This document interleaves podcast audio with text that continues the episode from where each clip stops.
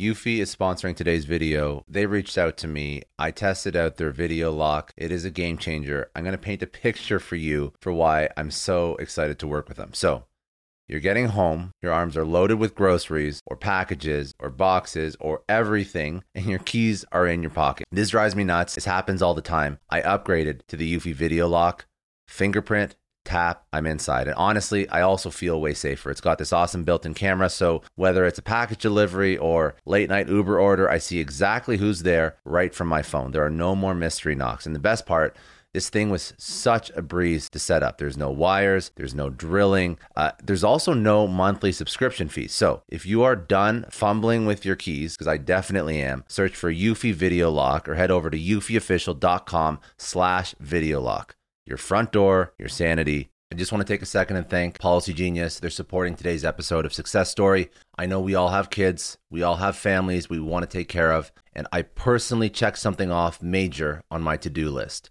life insurance. It's a tough topic. It's really hard to think about, but it's so important. And the hard part was sorting through all the options. Luckily, I found Policy Genius. Policy Genius is an online insurance marketplace that makes getting life insurance surprisingly easy. With Policy Genius, you can find life insurance policies that start at just $292 per year for a million dollars of coverage. Some options offer same day approval and avoid unnecessary medical exams. Now, knowing my family's protected brings me incredible peace of mind. Don't put off this important decision. Check life insurance off your to do list in no time with Policy Genius. Head to policygenius.com or click the link in the description to get your free life insurance quotes and see how much you could save. That's policygenius.com. Welcome to Success Story, the most useful podcast in the world. I'm your host, Scott D. Clary. The Success Story podcast is part of the HubSpot Podcast Network as well as the Blue Wire Podcast Network. Now, the HubSpot Podcast Network has incredible shows like the Martech podcast hosted by Benjamin Shapiro. The Martech podcast is all about maximum value in 30 minutes or less. The Martech podcast shares stories from world class marketers who use technology to generate growth and achieve business and career success all on your lunch break. If you like any of these topics, you're going to love the Martech podcast. Some of the topics are zeroing in on the ideal product price point, identifying loyalty plays for smart marketers, finding the line between sales and marketing and SaaS, extending the lifetime value of your customer. If these are topics that are interesting to you, go check out the Martech podcast hosted by Ben Shapiro wherever you get your podcasts. Today, my guest is Harpaul Sambhi. He is the founder and CEO of Magical. He's a serial entrepreneur. He's also an angel investor. He bootstrapped his first business, Careerify, serving over 250,000 users globally, such as Microsoft, Deloitte, Unilever, Blizzard, Activision, and SpaceX, before selling to LinkedIn. This is his second go around with Magical. He just raised one of the largest Series A rounds of investment. Uh, coming out of San Francisco ever. So, an incredibly successful entrepreneur. We went into several topics, and the way we structured this episode was things that he did in his first startup at Careerify, and then things that he would do differently with Magical. So, a lot of great lessons learned. This is uh, focusing on the human side of entrepreneurship uh, both internally in the company and who you look for to help you grow as an entrepreneur or founder. So let's jump right into this. This is Harpaul Sambhi. He is the founder, CEO of Magical.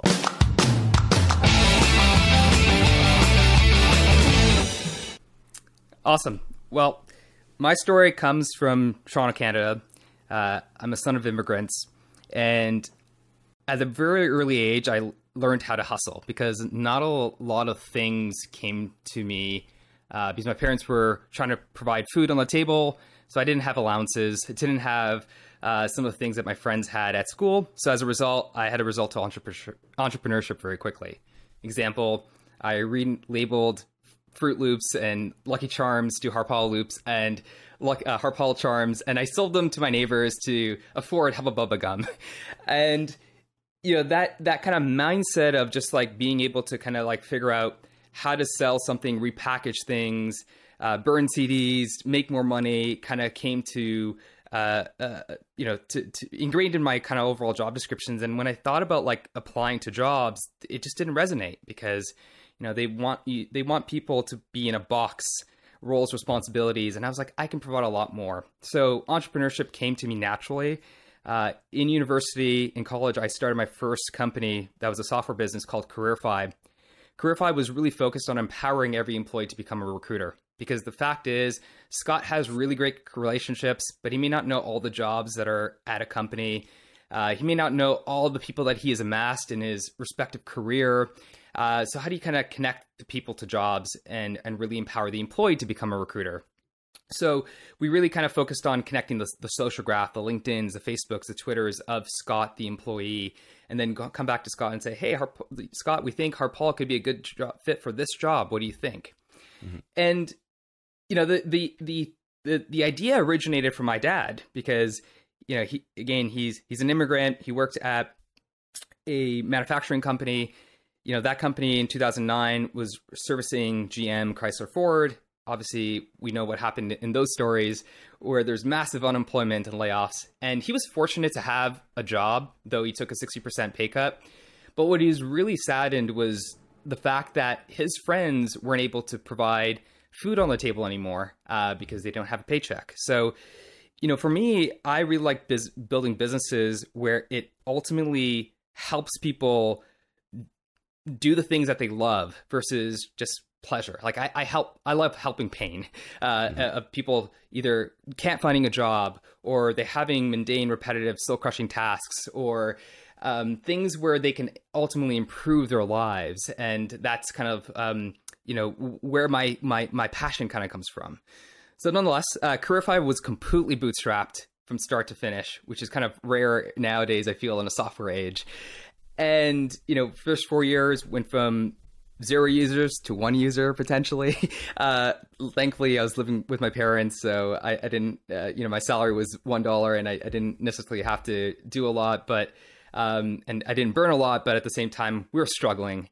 You know, crossing the chasm, as we call it. And the last 18 months, we went from zero to 250,000 users. We had several million in revenue, seven figure contracts with Deloitte, SpaceX, Groupon, Microsoft, Unilever ended up selling it to LinkedIn in 2015, and then joined my product, uh, joined the product team at LinkedIn. From there, I really want to just give back to the community. So I made it a life mission to help any entrepreneur who cold emails me, help any student, and help the elderly. That's kind of like my life mission now.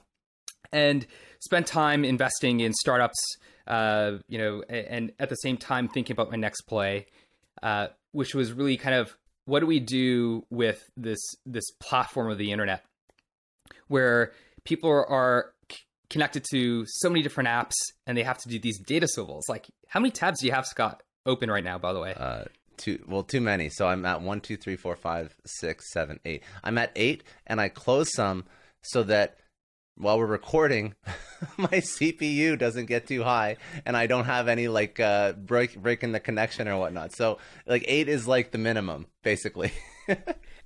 and I think that's the life that we live in, right? Um, yeah. So we we are context switching all the time. In order to write an email, we're referencing our CRM. Maybe it's LinkedIn. Maybe it's a, a system of record to kind of solve a problem, and we kind of data swivel back and forth, back and forth, back and forth to source, to data entry, to fill something in, or even to send a message.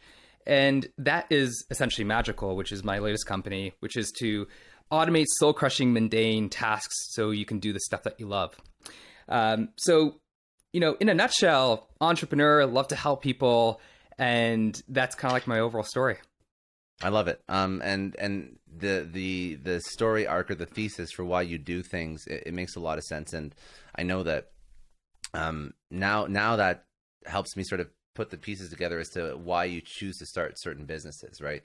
Um, I, I, actually never knew the story behind uh, Careerify and why you wanted to to build out like an alternative. It seemed like just like um, like a like a professional networking platform, but it was actually to leverage like human capital and social capital to help people like in your network place them, find them jobs, help them improve their lives. Same with like Magical. That's what you're doing now. Um, so as we as you know as you go through your entrepreneurial journey i think would be interesting uh, to walk through some of the things that you've done previously uh, when you built your first company and then some of the lessons that you've learned and then some of the things that you're doing now maybe a little bit differently uh, and i also want like you can you know speak to the success that you've had in terms of maybe the velocity of the success that you've had in the second venture versus the first venture? Coming from experience, was it easier? Did it move quicker? Or is every time you start something as an entrepreneur, is it just as difficult as the first time you did it?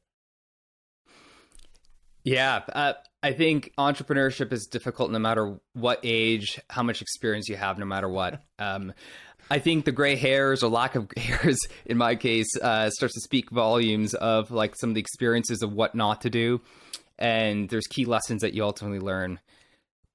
I, I did a retrospect actually the day after I sold my business uh, to LinkedIn the first time around, and I realized that that six year journey could have been shrunken into two, two and a half years at most. Uh, from what I learned during those six years at year six, to ultimately be able to kind of do the same outcome. Maybe it would have been not sold to LinkedIn, but would have had the same amount of revenue, would have had the same amount of traction. And I think that's just what experience gives you, right? It's the mm-hmm. it's the gray hairs and it, it, it gives you whatnot. I I was really naive when I started my business and I didn't know what to do. Um, and I think I, I, I think I could chalk it up to probably 10 key kind of like highlights uh, that I, I changed from my first business careerify to my second business magical so first and foremost like i'm a big i'm a big fan of hiring and thinking about dei um, you know diversity inclusion um, and it really the way that I think about it is not necessarily to have like an artificial number because I think a lot of companies like slap something on and they're like, "Hey, we need to have a specific ratio of of gender, of um, of you know ethnicity, and so on." I really think about it from like a thought diversity perspective, and ultimately like who are you serving? So at Magical, we serve the billions of people that use the internet, and as a result, you have to look at the composition and start to say, well, how do we kind of really reflect and act and start to articulate some of the needs and wants of our of our users. So for us, as an example, we have an internal metric where we're shooting um, for 52% of our work composition to be female. And it's not necessarily to, again, create a number, but it's just from our perspective, we say the ratios of the world, uh, there's there's more female than male. We have uh, we have we have that unequal representation when we look at our user base, no matter what. And we should start to represent that because the more that we start to represent that and have a lot of different walks of lives, the better we can start to have some of the finer things and that an individual user wants, uh, whether it is from a different country or maybe if, if it's a different age, as an example as well. Um, so that's something that you know we just didn't have a full touch on and appreciation on when we built our first company. Uh, and hiring is exceptionally explicit here, where we're really trying to ensure that we're talking to not only you know uh, different age groups and different ethnicities, but it's different diversity of like thought perspective. Like I want the best farmer to work at Magical because the best farmer can teach us things that hopefully we can incorporate from a different industry. I just want to take a second and thank the sponsor of today's episode, HubSpot. Now, the new year might have you thinking ahead to what you want out of your career. So, when you think about your success story, what do you actually picture? Is it retiring early with a beautiful view of the skyline? Is it leaving a legacy with your name on it? Or maybe it's helping influence and change some of the world's most pressing issues. Whatever it is, writing your success story starts by working smart. Because when you work smart, your success story writes itself. A HubSpot CRM platform helps your marketing campaigns work harder and smarter. With intuitive visual workflows and bot builders, you can create scalable, automated campaigns across email, social media, web, and chat so your customers hear your messages loud and clear. Are you tired of your content not adapting to mobile, making it difficult for your customers to absorb your message? A HubSpot CRM platform optimizes your content for multiple devices so that you can reach your customers wherever they are which is just smart. Learn more about how you can transform your customer experience with a HubSpot CRM at HubSpot.com. Um, one thing that I was curious about was how do you build a hiring process that supports that? So it's it's so simple. It's so so simple to fall into the trap of and this is not a good thing, but this is what happens when people, you know, the the incorrect interpretation of culture in a business is you're just hiring people that are similar to what you already have, which is, yeah. in my opinion, and what you just described, incorrect. So how do you make sure that you build this into an actual process so that an entrepreneur starting out can get this right from the from the from the get go? Because a, a, nervous entrepreneur that's just starting out probably would feel more comfortable hiring somebody that's very similar to them. It probably would feel like uh, safe, right? So how do you not? Yeah. How do you go against that? I, I think there's a couple of things um, to to ultimately anchor an entrepreneur on. Number one, like be intentional about company values. I think ultimately my first business, I went to kind of websites, I went to Google, went to like other companies, and just said, "Hey, let me go ahead and just steal their values," and then you write it on a wall, and that's it. And really quickly, I realized that not a lot of people even knew what our value I, I, didn't know my, what my values were either. So mm-hmm. being very intentional of the values of what you want to become i think really starts to help in the sales process overall.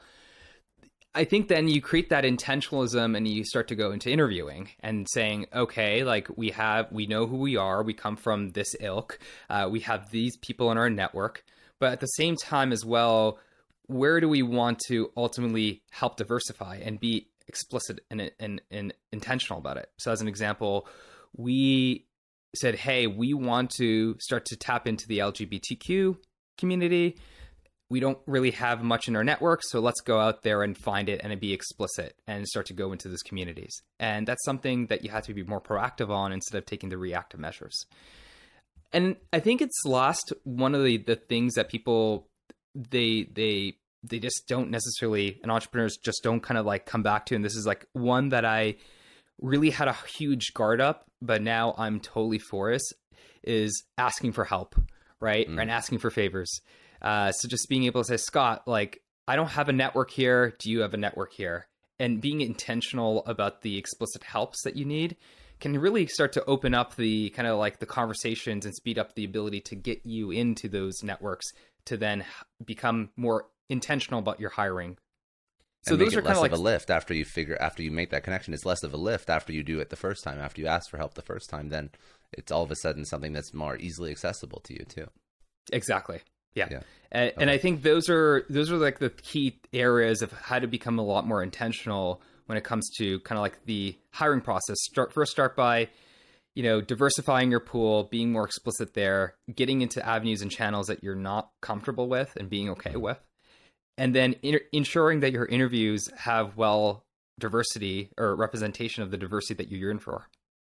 Okay, so that that covers like so now that's hiring, and then as you're interviewing, you're seeking out these candidates. Um, so hiring and interviewing kind of like go hand in hand when you're trying to improve improve this aspect of your business. Um, uh, what about what about the transparency when it comes to both what you're looking for in a candidate as well as what the candidate is exposed to in in your business? Yeah i you know in my first business i was hidden i was hiding everything. And it's not intentional but i you know you just learn that uh less is more. I guess like that's like the adage that people sometimes say.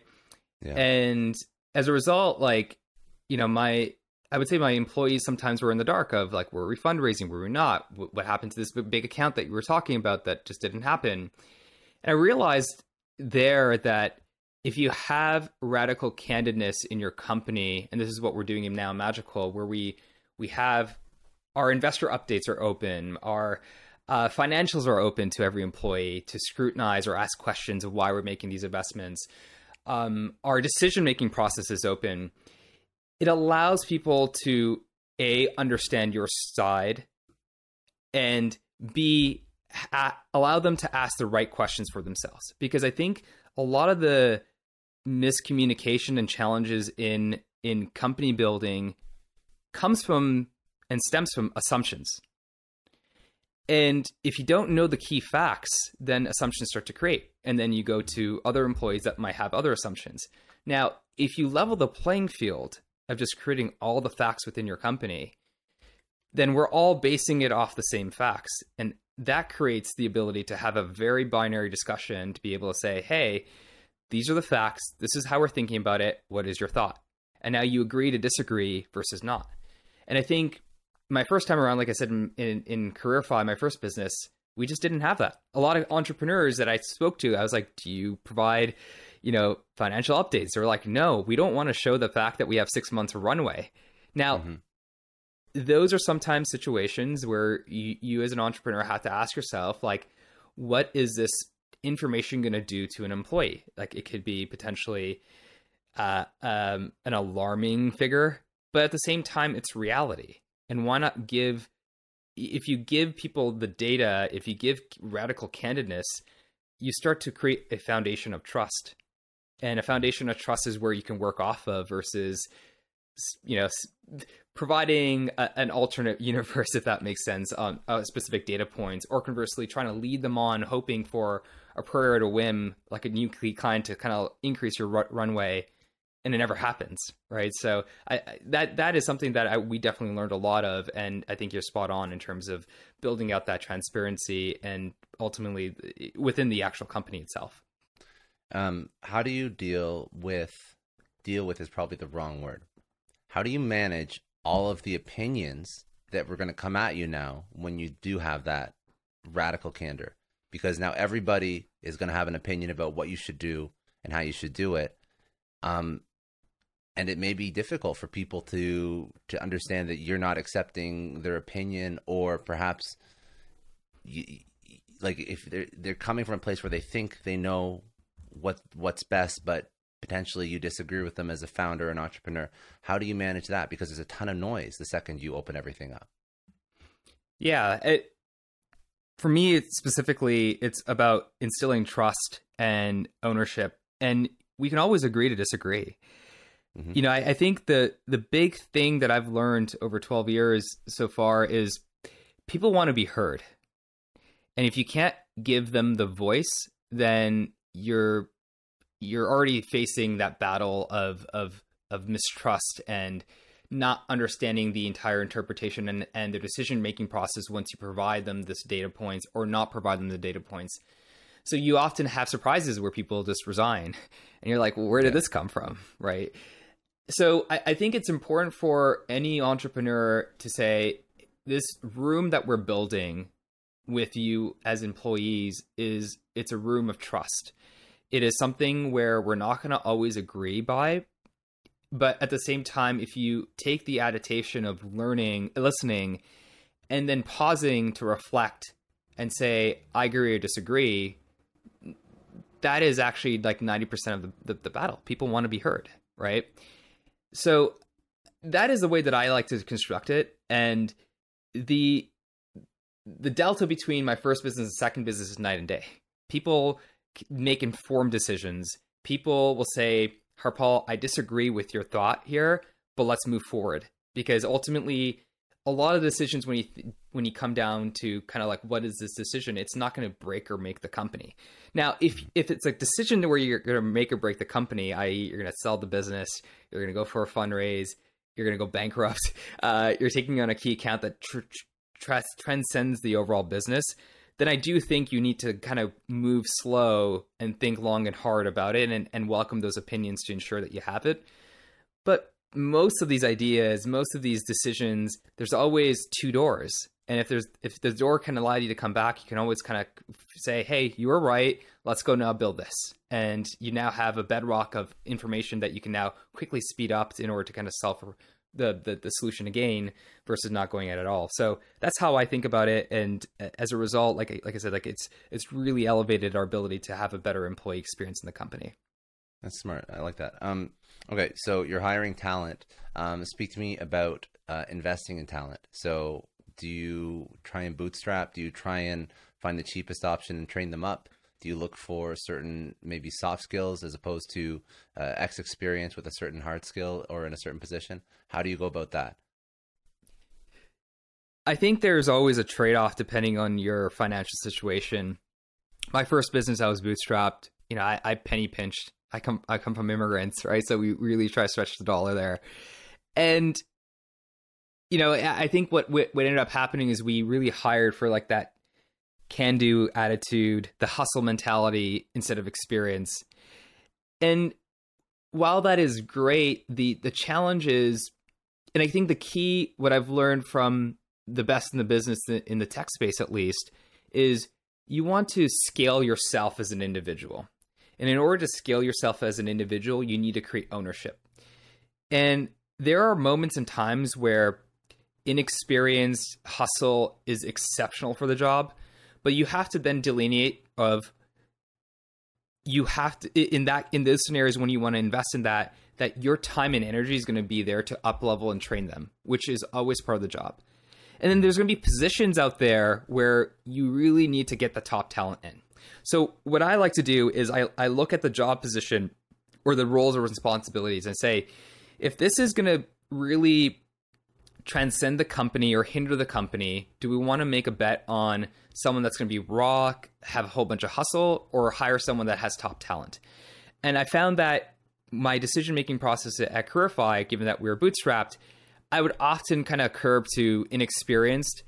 And while I might have had the money, but it, it's if you know I might have shaved off another month of runway, or you know it would have been tight and wouldn't, but you know I wouldn't be able to hire three people. I would be able to hire two. Like if you start to have those conversations in your head where you're trying to umming and ahhing about um, the the quality over quantity aspect, go after quality hands down uh, especially if the job title and the job position is something that is very, very pivotal for the organization itself. Okay, and so and I think like the oh, go ahead, yeah. sorry. No, go for it. No, I was going to say so. So Careerify, you did you did bootstrap because I just want to highlight that the difference. So Careerify, you did bootstrap, and you were going for cheaper hustle, and then uh, with Magical, you are hiring. You, you're trying to push your your budget for the talent that you're bringing in, so that you aren't as a as a CEO, as a founder, as an entrepreneur, spending your time trying to upskill these people. You're trying to get people that are walking in that do have the experience, especially in those executive or, or like key integral roles, right? That's what you're doing with Magical Correct. right now. Okay. Y- yes, we're paying above than what public companies will pay, simply mm, because okay. we want it to be a place where people can get ownership and you don't have to think as an entrepreneur for that line of business. Now, there's always going to be problems, right? But you're creating and instilling trust in that person to get the right to get the job done. And hopefully his or her respective career and experience can can be something that you can lean on while making decisions while they're making decisions as well.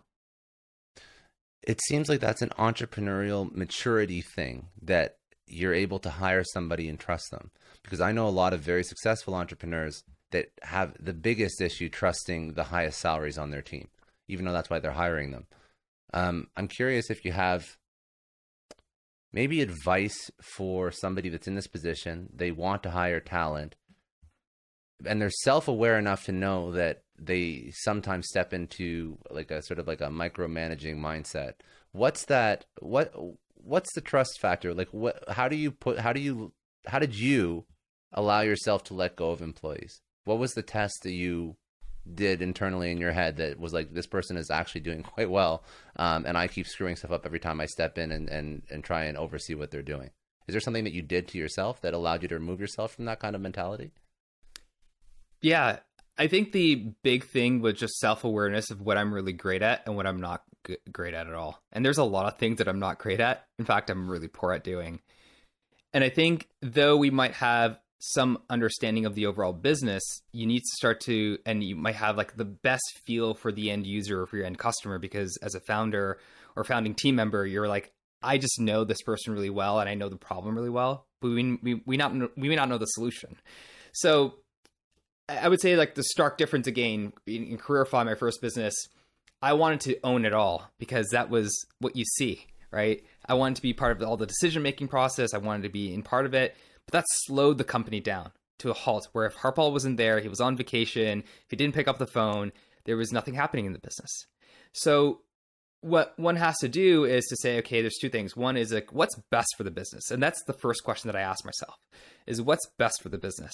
Is it for Harpaul to do this or is it for someone else to do this, especially given that they might have a better pedigree, better experience, a better intimate understanding of a specific part of the business itself? And then second, it's really thinking about the overall of letting go. Uh, and if you can let go of the things that you're not great at with people and entrust them immediately and not even thinking about like and I think there's a, there's an important factor of like trust over time and trust in day one. If you give mm-hmm. people trust in day one, they have faith that they can run with it. And there's going to be mistakes, sure, but at the end of the day, what you really want to drive for is that overall trust and integrity that you have and your empowerment of this person that they got this. And and then what what that ends up doing is if you hire people that are 10x better than you or better than you in every facet, including the job, the things that you're great at, it allows you now to do things that are more strategic. Maybe you can take a, a step away from the day to day and start to think long term. Maybe it's to say, okay, they got this part of the business. Let me now focus on another part of the business that I'm we have. I know a lot of entrepreneurs listen to this show, and NetSuite has been a huge supporter for entrepreneurs, for business owners, because there's one thing that we all know business is about making money and it's about your bottom line. And the less you spend on the nuts and bolts of running your business, the more profits you keep. But these days, everything is costing more supplies, people, shipping. It squeezes your margins, and I've been there, juggling multiple systems for finance, inventory, you name it each with its own costs and its own set of headaches. That's why I made the switch to NetSuite by Oracle. It's changed our company. Think about it. NetSuite is one of the top financial systems out there. It puts your whole business on one platform accounting, finance, the works, one data source for everyone. There's no more mismatched info. And because it's in the cloud, it slashes your IT costs. No more servers, no more updates. Just access NetSuite from anywhere. With one integrated suite, your overhead drops big time. And here's the real win efficiency. Everything's connected in NetSuite. Costs are ridiculous lately. Find a proven way to reduce your expenses and get better performance out of your team. It's a no brainer, and that's what NetSuite offers. Over 37,000 companies have figured this out already. You have to join them. Right now, through to April 15th, NetSuite's got an incredible, flexible financing plan. Check it out and see the savings yourself at netsuite.com slash Scott Clary. That's netsuite.com slash Scott Clary. I don't know about you, but the idea of being harassed, scammed, or even worse, all because somebody found my personal information online, that's terrifying. Our political opinions, our addresses, even stuff about our families, it's out there for anyone to grab. And did you know that data brokers are allowed to sell information on over 98% of Americans? It's scary stuff. That's why I've partnered with Delete Me. I personally use Delete Me. They're a big friend of the podcast because I put myself out there online. So safety is a huge concern. It's really scary how easy it is to find someone's details and information, but Delete Me creates a layer of protection that we all need. You tell Delete Me what you want gone, and they make it disappear from those sketchy data broker sites. And Delete Me doesn't stop. They constantly monitor the web to keep your information off those lists. It's like having a privacy watchdog that never sleeps. You need to take control of your data and keep your private life private by signing up for Delete Me. They're giving a special discount for all Success Story podcast listeners. Get 20% off your Delete Me plan when you go to joindeleteme.com slash success and use promo code success at checkout. The only way to get 20% off is to go to joindeleteme.com slash success and enter code success at checkout. J-O-I-N-D-E-L-E-T-E-M-E dot com slash success. Hey everyone, I just want to take a second and thank the sponsor of today's episode, Heaven Hill Bottled and Bond Bourbon. Now, I don't have a lot of liquor sponsors on this show. Heaven Hill Bottled and Bond is actually one of my favorites. I've drank it for a few years now, and this is why we actually decided to work together. Heaven Hill Distillery, family owned since 1935, is a great entrepreneur story too. So there's five brothers. They filled their first whiskey barrels back in 1935, and their legacy still lives on today. Heaven Hill Bottled and Bond is aged over seven years. That's three more than required by the Bottled and Bond Act of 1897. This means the best quality, the best purity, and the best consistency. This is not just average bourbon. It's the winner of the double gold medals at multiple 2023 World Spirits competitions, and they've won the very prestigious Triple Still Award. It's a very big deal in the liquor and bourbon world. Heaven Hill Bottled and Bond boasts an exceptionally smooth oak flavor, while its aroma offers a sweet blend of caramel and smooth vanilla. If you love bourbon, you need to try Heaven Hill Bottled and Bond. Available nationally, look for a bottle at your local store. Heaven Hill reminds you to think wisely, drink wisely. Think back to your last few days in the office. Did any of them leave you feeling really accomplished? Not the kind of day where you're running around like crazy, but where you've made real progress on something that matters. Because being busy doesn't always mean being productive, and I bet you we've all been there. And maybe it's time to rethink what it means to get things done.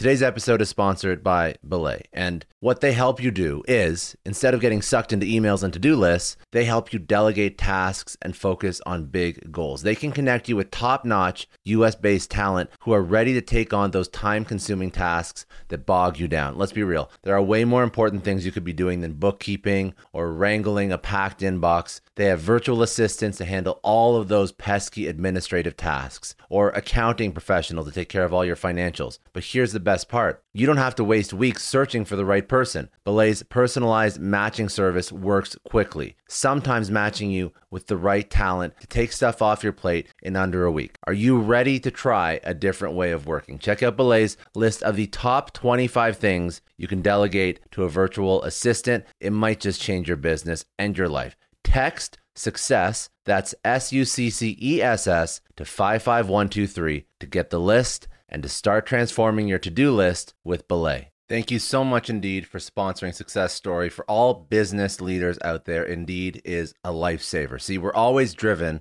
by the search for better, but when it comes to hiring, the best way to search for a candidate isn't to search at all. Don't search, match with Indeed. If you need to hire, you need Indeed. Indeed is your matching and hiring platform with over 350 million global monthly visitors, according to Indeed data, and a matching engine that helps you find quality candidates fast. You're going to ditch the busy work and you're going to use Indeed for scheduling, screening, messaging so you can connect with candidates faster. And Indeed doesn't just help you hire faster, 93% of employers agree Indeed delivers the highest quality matches compared to other job sites, according to a recent Indeed survey. Leveraging over 140 million qualifications and preferences every day, Indeed's matching engine is constantly learning from your preferences. So the more you use Indeed, the better it gets. Join more than 3.5 million businesses worldwide that use Indeed to hire great talent fast. And listeners of this show will get a $75 sponsored job credit to get your jobs more visibility at indeed.com slash Clary. Just go to indeed.com slash Clary right now and support our show by saying you heard about Indeed on this podcast. Indeed.com slash Clary. Terms and conditions apply. If you need to hire, you need Indeed. Really opened up yet. And I think that's the key thing is the ability to kind of like really allow you to extend yourself to areas where the what with what matters to the business. So those are kind of like the, the key thoughts of how I was able to kind of like move my way myself away from owning everything to now saying let go of everything and be able to focus on key strategic things. And that's that's so that's letting go, that's trust. And the last sort of I guess the last people or human component that you you touched on before that I thought was interesting. You mentioned how important company values are. And company values kind of transcend almost everything that we just spoke about. Um, now, the follow up question is say you are a founder and you have the company values that you, you're really adamant about. How do you hire for those? How do you hire people that fall in line or believe in the same values that you have as a founder? Because ultimately, I think that's that would that would make that person you can trust them, and they can be excellent at their craft. But if they don't fall in line with those same values, that's going to be a huge issue as well. Yeah, there's there's something very tactical that one can do, which is I like to take half of our values um, that are key to magical, and then take values that are not key to magical and present them to a candidate, and then ask them which are the top values speak well to you. Hmm. And what I'm trying to assess there is how well um, they are in line with our core values and values that are really strong, but not necessarily represent magical or magicians, as we call it, uh, our employees today. And that gives me a good telemetry very quickly. But I, I think the the key thing here, and I, I, I love values. I, I've spent a lot of time in the last three weeks on rituals that we're starting to instill in our year and a half old company. that and one of the things that I recognize is values of a founder might be very different for values of the early employees or values of the 50, employee number 50 or 100 or 300 or 500 and we've made this a yearly ritual where we reevaluate our values to see and represent who we are today as a company. So value number one was built by me. However value uh, number two was built by a team of 10 where these founding employees now can become part of the fabric and say that this is what they contributed to and now they breathe breathe it. Because that's really important for scaling is you want those people to embody and breathe those things so then they can scale your culture to the next level from 10 to 100 and then so on and so forth. Uh, so those are the two tactical things that i do. One is refreshing values to make sure that they represent all the employees today and have a very thoughtful discussion around them. I, I often bring a facilitator or a coach to kind of just really help codify that and anchor us and ground us in that. Number two on the tactical side on interviewing really thinking about the overall kind of employee candidate experience where we ask them like what is true to you as a, as an individual? And then we can make that assessment if they're going to be a good cultural fit or not.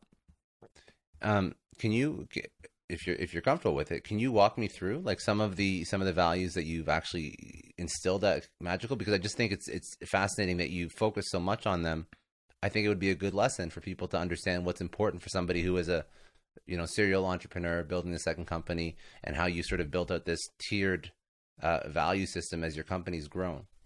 Yeah for sure. Um, so first and foremost uh, our vision is to build a global workforce that's free and mundane uh, of soul crushing tasks. Uh, that's number one and our vision that's is like the to first deliver... thing you told me. That's the first thing yeah. you told me on like uh, on our first call together. I remember that. Yeah. Exactly. And our, our overall mission is to deliver products that empower uh, all internet users and create this magical moment. Uh, because as a magician, you know, when you're watching a magician, they pull a rabbit out of the hat or they, they take the card and you're like, no way, how did they do that? That is what we really want to create ourselves. So we really embody the cultural elements into the company brand uh, when it comes to magical and how we kind of think about our overall values so that's our vision and mission is we set those up and we codify that and the then kind of kind of come down to kind of like the values overall and we have six values so number one is make make magical moments uh, so again kind of you can play experiment you can create these magical moments for both your employees or magicians as we call it uh, and also for your end users. Uh, number two, uh, create grit without compromise. So have the confidence to hustle and spark change, but at the same time keep the quality in mind because y- you're scaling a product, right? And we went from March at zero users. We're now over 300,000 users. We have over 25,000 companies using our products. And, you know, you have to think about scale and you have to think about quality. Uh, number three is practicing thoughtfulness. Uh, it's really about measuring twice, uh, cutting once, uh, and understanding that every decision has an impact to your colleagues, to your customers, to your users, to your stakeholders. Uh, so just think about it twice. Number four, five, and six are really thinking about like who we are as a, as individuals. Uh, number four is really thinking about everyone belongs, and the key word that we have here is being psychologically safe in a company. So we realize in software anyone can build anything. It's pretty easy to do now. So what is our real superpower? And it's really our differences as individuals. So we really want to make a place where everyone has a voice, there's it's psychologically safe, and our differences are are, are truly our, our greatest superpower. Number five is really about practicing radical candidness or candor, uh, yeah. being open, transparent, constructive, with everyone uh, that you're speaking and working with and having that voice. And then last but not least is hiring for a 10x human, which is a key distinction, Scott, between hiring a 10x talent. Because you can be a 10x talent but be an asshole. And what we want to do is we want to hire we want to hire 10x humans that practice compassion, kindness, and and that is like the key distinction there. So those are kind of like the values um, that we bring forth at Magical. Um, now, some of the some of the points. Uh, so that was sort of on the on the human side of, of the business, and then some of the points that you highlight are important for entrepreneurship. Um, I want I also want your opinion on these because I think they're I think I your opinion on why some of these are important is interesting because I noticed that there's a list of some of, of some uh, some things that you've put together that you want to do differently or that you do do differently now with magical but none of the items that you listed are are bit like tr- like if they're business they're business items but they're not what i would assume somebody would put in a list of 10 things i do differently for example i would assume somebody would speak about investment or uh, how to scale faster or how to build a better product or all these different things that are actually not on this list. So the last four are are learning, asking for help, being vulnerable, and being human. So you Mhm. focus the first six on hiring the best people and and all the things that come with that. Then the last four almost seem like who you are as a person as and that's important to to entrepreneurship and none of the items in this list were focused on like business growth strategy so i just thought it was an interesting observation and maybe walk me through the last four and why they were important but also why did you choose this list of 10 versus something that i maybe uh, incorrectly would assume would be something that would be a very tangible takeaway from your first business uh, that you could have implemented in your second business. Yeah, I, I think the the key here is how could this be ubiquitous to any type of business? Whether you're building Mhm. a sushi restaurant, uh, you're you're building a winery, you're building a, a startup in the tech space, a real estate firm, uh, doesn't matter, right? And I think the application has to be universal and it has to transcend any boundary, so to speak. Mhm. Uh, I, I think just generally having a, a growth mindset or you know learning continually is something that is embedded and inwoven in a lot of the successful start uh, founders that I, I actually know. Um, they're constantly learning to seek to to learn continually in their craft of business and outside of the craft of business because they want to see if they can apply what they learned to from the best wineries to build in their tech startup or uh, you know understand how a d2c company does it so then they can apply it for their real estate firm. So i think learning is embedded no matter what. Number two i think the key thing that has helped me my first business was i was a solo founder and it's a tough journey man. Like i remember so many times where i i, I just didn't know where to go to and people are afraid of just asking for help.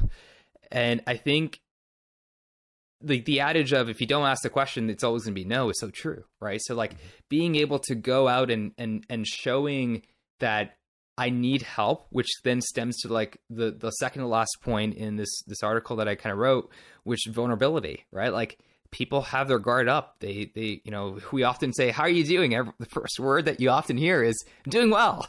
Yeah. You know, w- when do we hear people say, "I'm not doing great"?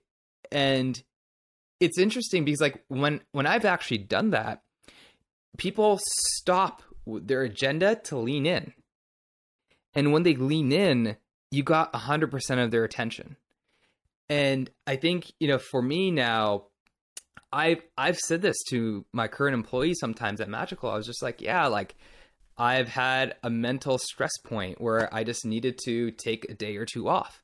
Now if you're hearing that from the founder to be like uh covid like did some shit to me like it, it's it's reassuring that this person is human and I too can start to create this vulnerability and start to put our guards down and start to build that trust because trust is what makes or breaks a, a relationship and makes or breaks ultimately a company. So I, I think it's exceptionally important to kind of just like have that vulnerability to not only the stakeholders, uh, whether it's employees, but also to customers. Like we're human at the end of the day. We want to help people. And I think if if if it wasn't for vulnerability and for me lowering my guard, eight days from going bankrupt at Careerify, I was eight days from going bankrupt, by the way. I wouldn't have signed that contract because she literally, like, you know, God bless her. She she she, you know, she was an HR lady and she was kind of hanging out with like just saying, yeah, your product's great, but maybe another time, maybe another time, maybe another time. The classical, like, not now. And I told her, I called her up to say, hey, I'm eight days from going to bankrupt. I'm not looking for a sale. You're an HR person. How do you transition people out so you give them a soft landing? That was a conversation that I was trying to have with her. And she's like, So- hold on.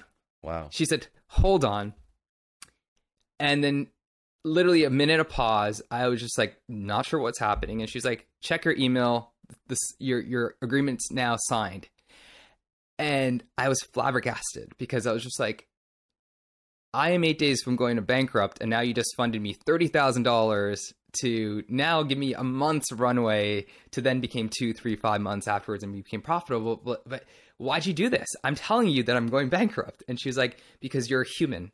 And before you were trying to sell a product, a value proposition, but you you have to realize uh, you know especially as a startup person you're selling your vision you're selling yourself and if i can't deal with if i'm dealing with a robot i don't want to deal with you if you're a human and you want to like learn from me and i'm learning from you that's the type of relationship that i want.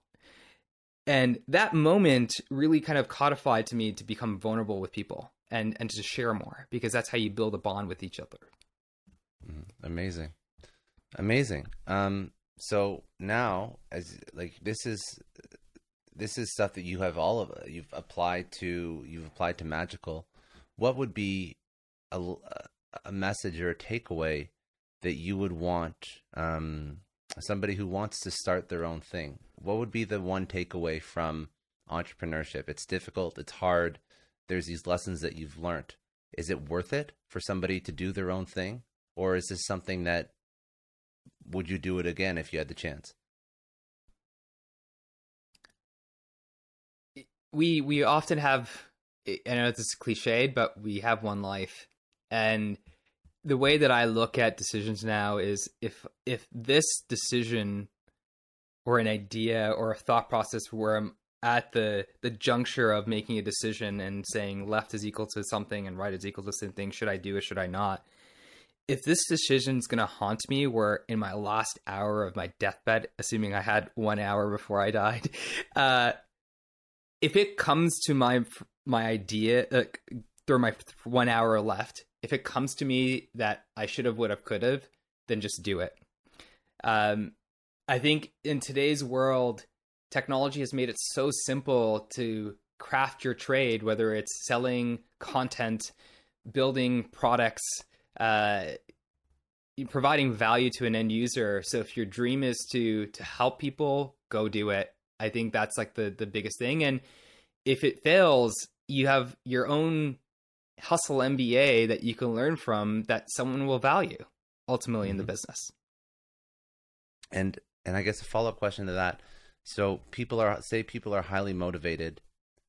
What does it take to be successful? Is it motivation? Is it what's a character trait that you see is the the main character trait that would drive an entrepreneur to be successful?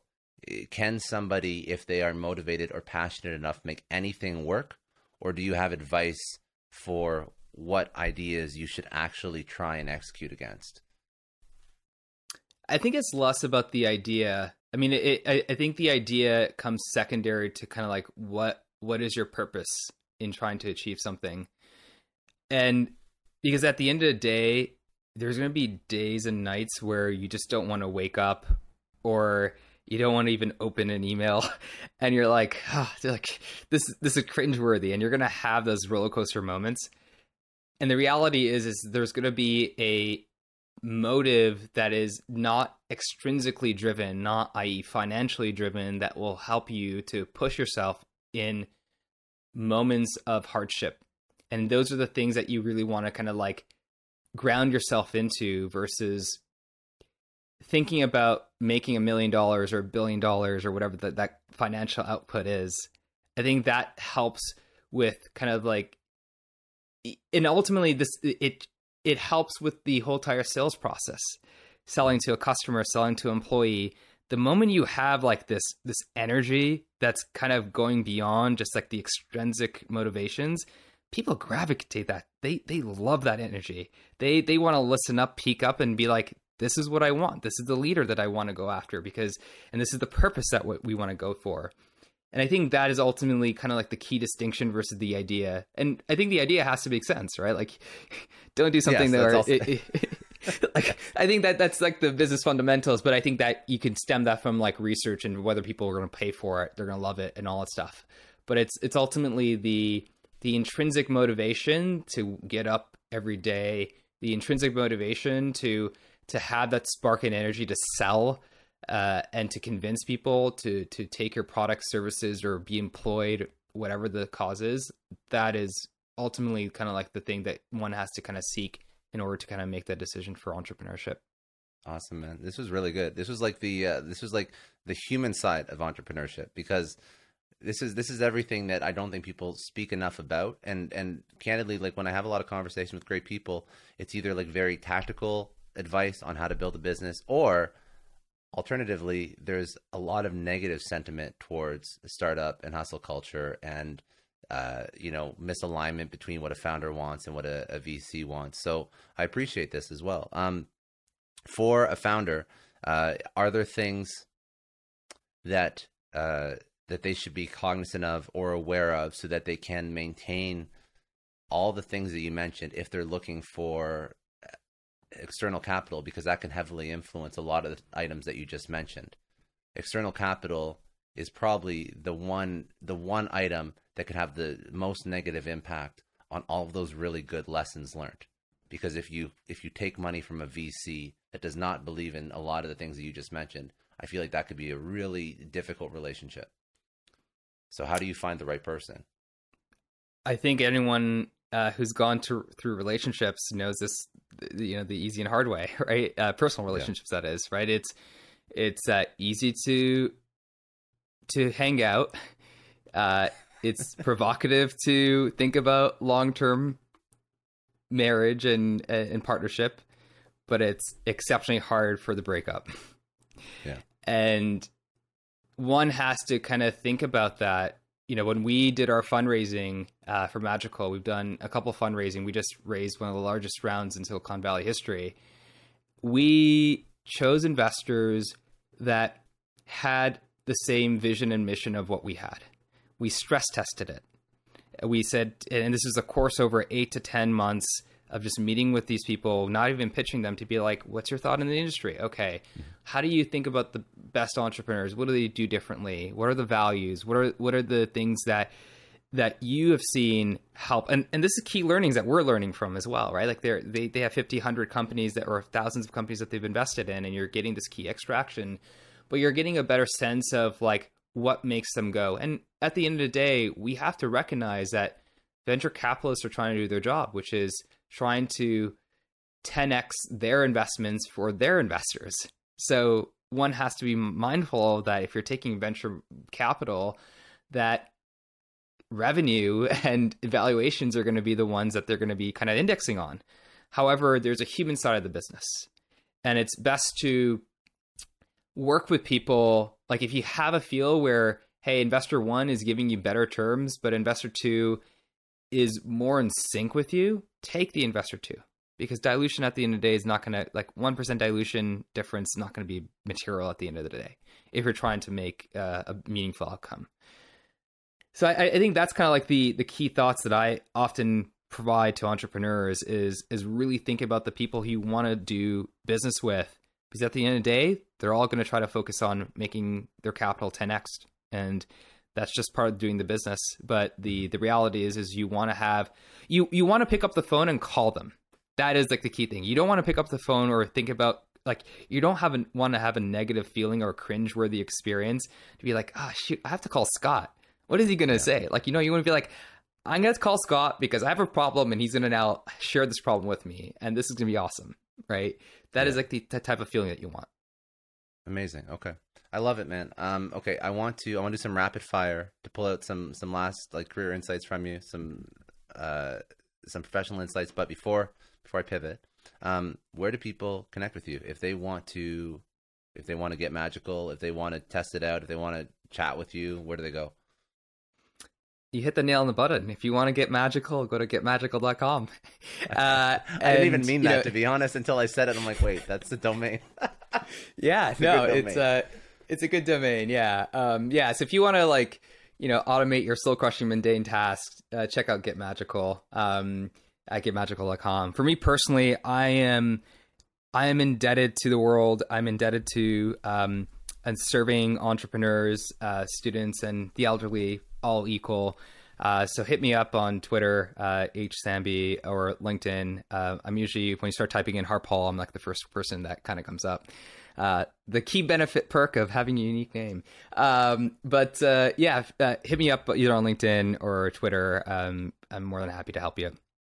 Awesome. Okay, a couple rapid fire. Let's let's jump let's jump uh, jump into it. Okay, so the biggest challenge in your professional or personal life, what was it? How'd you overcome it? Taking money from my parents uh, as about only funding and having to tell an immigrant mother that didn't know anything about business that my five thousand dollars that I'm taking to pay people are is going to be rewarding and worthwhile. That's tough. That's a lot of stress. Good for you. For, good for you for for not for not messing it up. But that's a lot of stress. Um, okay, if you had to choose one or multiple people that have had a huge impact on your life, obviously there's been many, but uh, who was that person and what did they teach you? Uh, Young Woo from Toronto, serial entrepreneur. Uh, he told me the adage of never, never fucking quit. Uh, that really helped. Uh, and my dad, uh, who continued to believe in me. Those are the two that come top of mind. Uh, a book or podcast that you'd recommend people go check out? Aside from Scott's, uh, you know, your your own uh, podcast. Um, you know, I I, I love um, play bigger is one about category creation. I, I just like really kind of expands that. Uh, a second one, more on the philosophical side, the courage to be disliked. I think is a really great book. If you could tell your 20 year old self one thing, what would it be? Just do it. Easy. Good. And last, last question. What does success mean to you? Success means to me to ultimately my first business success was to help a million people get jobs. We did that. It's great. This time around, I want to help a billion people do the things that they love to do. That's what success means to me.